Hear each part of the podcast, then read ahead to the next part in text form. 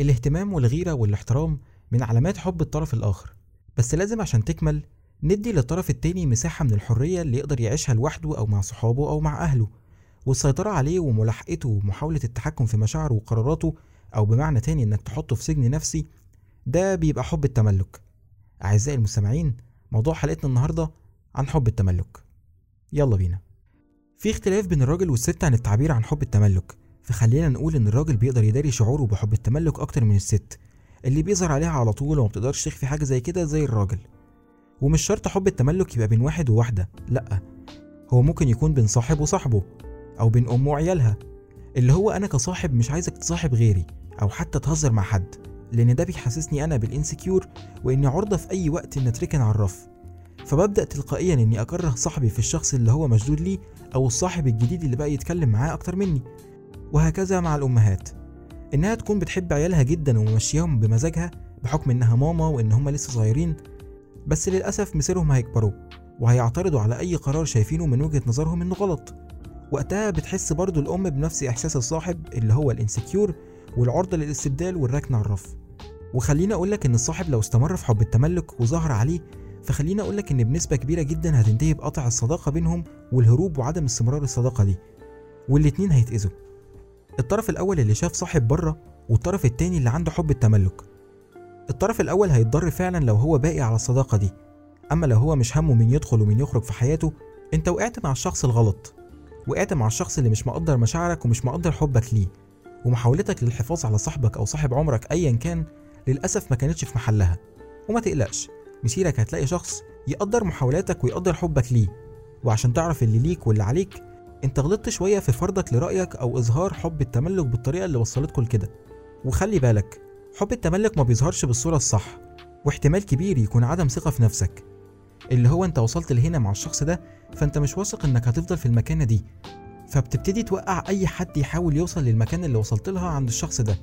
وانا ككريم هعذرك وهلومك الاتنين، هعذرك في انك بتحاول تخلي العلاقة تستمر لأطول فترة ممكنة وانك باقي على الشخص ده، وهلومك في طريقتك اللي نفذت بيها حاجة زي كده وعدم ثقتك في نفسك. طيب، زي ما تعودنا هنعرض أمثلة وإزاي نعرف في الشخص ده ونتعامل إزاي معاه، وده يودينا لإزاي تعرف إن الشخص اللي قدامك ده عنده حب التملك. ويمكن الأسباب ما تكونش جديدة بالنسبة لك، بس اسمع بتركيز، أكيد هتلاقي نقطة من النقط كملت البازل وتأيفت صح على صورة الشخص اللي جه في دماغك وإنت بتسمعني دلوقتي.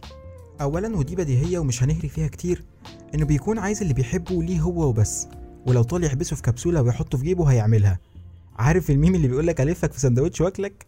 واكيد كلنا جت علينا اوقات بنبقى عايزين نعمل كده مع ناس نعرفهم بس للاسف ما ينفعش.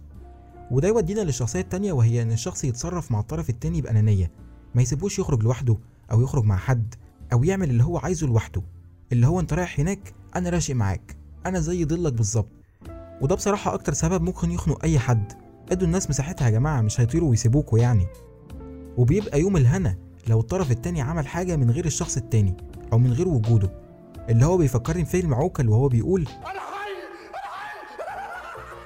وفكرة انك تاخد قرار انك تنزل لوحدك وقرار انك تخلع منه، ده انجاز لوحده، لانه بيبقى عايز يتحكم في كل تصرفاتك وقراراتك عشان تفضل معاه وما تشوفش شوفة تانية، ويزعل قوي لو اتصرفت من دماغك ونفذت القرار من غير ما شورته.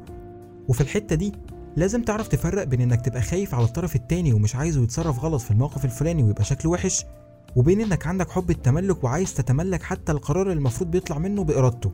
والشخصية اللي بعد كده انه بيبقى بيراقبك، وكان زمان ان الشخص اللي بيراقب حد بيبقى قاعد على ترابيزة تانية وماسك جورنال وخارم حتة منه على قد عينه ولابس بالطو وموقف الياقة بس دلوقتي في عصر السوشيال ميديا الموضوع بقى سهل، بمعنى انه يبتدي يتابع رحت فين ومع مين، عملتوا ايه وامتى وازاي ونزلت صور ايه، زي المشهد ده بالظبط.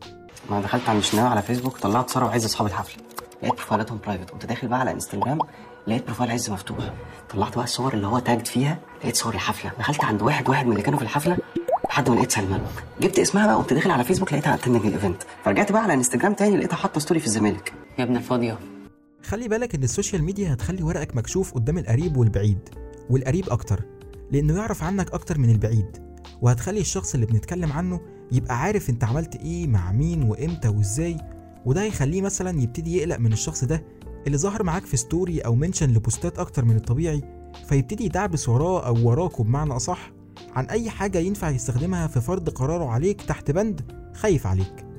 وده مش حقيقي طبعا، هو عنده حب التملك وعدم ثقة في نفسه، فبيحاول يبعد عنك أي حد بيحس بس إنه بيحاول ياخد مكانه عندك.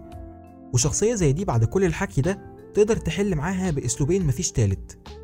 واحد، إنك تصارحه وتتكلمه، لو قالك إنه عايزك جنبه وخايف يتركن على الرف يبقى يحترم جدا على صراحته، وإنت ما تبقاش شخصية ناقصة وترد رد ناقص. إنت في حاجة زي كده لازم تطمن اللي قدامك إنه في مكانه والباقي في مكانه، وما تبالغش وما تعظموش قوي، إنت مش أمه. بس كل اللي عليك تعمله إنك تطمنه وتهتم بيه وما تركنوش على الرف، عشان أظن كلنا اتحطينا في المواقف اللي زي كده وإحساسها بيبقى وحش فوق ما تتخيله. وقت ما بتتركن على الرف والشخص اللي ركنك يجي اللي يركنه بيلاقي نفسه ركن واتركن حرفيا، فبيقرر يجيبك من على الرف اللي اتحطيت عليه، أو بمعنى تاني اللي ركنك عليه. فبنبقى قدام شخصيتين، شخصية مثالية هتقرر ترجع تاني وتعاتب ومع الوقت هيرجعوا تاني، وشخصية تانية هتبقى صعبة وصلبة هيصعب عليها نفسها ومش هترجع تاني لللوب دي. وده أغلبنا وأنا منكم، لأن الشخصية دي اتكسرت أول مرة لما اترمت واتلقى لها بديل، فصعب ترجع زي الأول، ده إذا ما كانش مستحيل، لأنه ببساطة بيكون اتساب في أصعب حالاته، أو بمعنى تاني اترمى. فلما بيقوى ويقف على رجليه بيكون استقوى بنفسه ولنفسه مش لحد تاني، ولأن هو اللي اختار كده، وإن فرصة إن اللي ركنك يتركن ما بتجيش خالص، فبتخليك أنت عايز تستغلها لأنك مش هتشمها تاني أصلا. ومقصودش يستغلها إنه هيشمت فيه أو هيأذيه، لأ، هو بس هيكون عايزه يحس باللي هو حاسه، وعايزه يعرف إن أنا بيك أو من غيرك قدرت أعيش لوحدي. وافتكرت جملة مناسبة جدا للكلام اللي بقوله دلوقتي، كنت سمعتها قبل كده، كانت بتقول: اوعاك تنخ أو تجيب ورا طالما اخترت إنك تبقى قوي، والقوة في الدماغ والفلوس قبل ما تبقى في العافية والدراع. ولو جاتلك فرصة إنك تركب وتقوى أكتر اوعاك تسيبها، عشان مش هتشمها تاني، بتيجي مرة واحدة بس. أما بقى لو الشخص ما قالكش إنه خايف يتركن وفضل يماطل وإنت عارف ده، يبقى قطمه أحسن من نحته. وعشان نبسط الموضوع للي ما فهمونيش، إنك تقطع علاقتك بيه وتشيل أي حاجة كومن ما بينكم، وما تعرفوش حاجة عنك، وتقلل أي احتكاك بينكم، لأن ده هيفرق في نفسيتك وفي حياتك. وخلي بالك إنك لو عارف إنه عنده حب تملك وماطلت أنت كمان وطنشت، هتلاقي نفسك في سجن أنت مش حابه. خلي بالك من نفسك، وخلي بالك من اللي حواليك، وخلي بالك من الفرص اللي بتجيلك، علشان مش هتشمها تاني، بتيجي مرة واحدة بس. شكرا جدا إنك وصلت لحد هنا، أتمنى تكون استفدت بحاجة أو قدرت تعبر عن اللي جواك ولو كان قليل. ما تنساش تعمل سبسكرايب ولايك وشير. كان معاكم كريم آدم، قناة البشوات. سلام.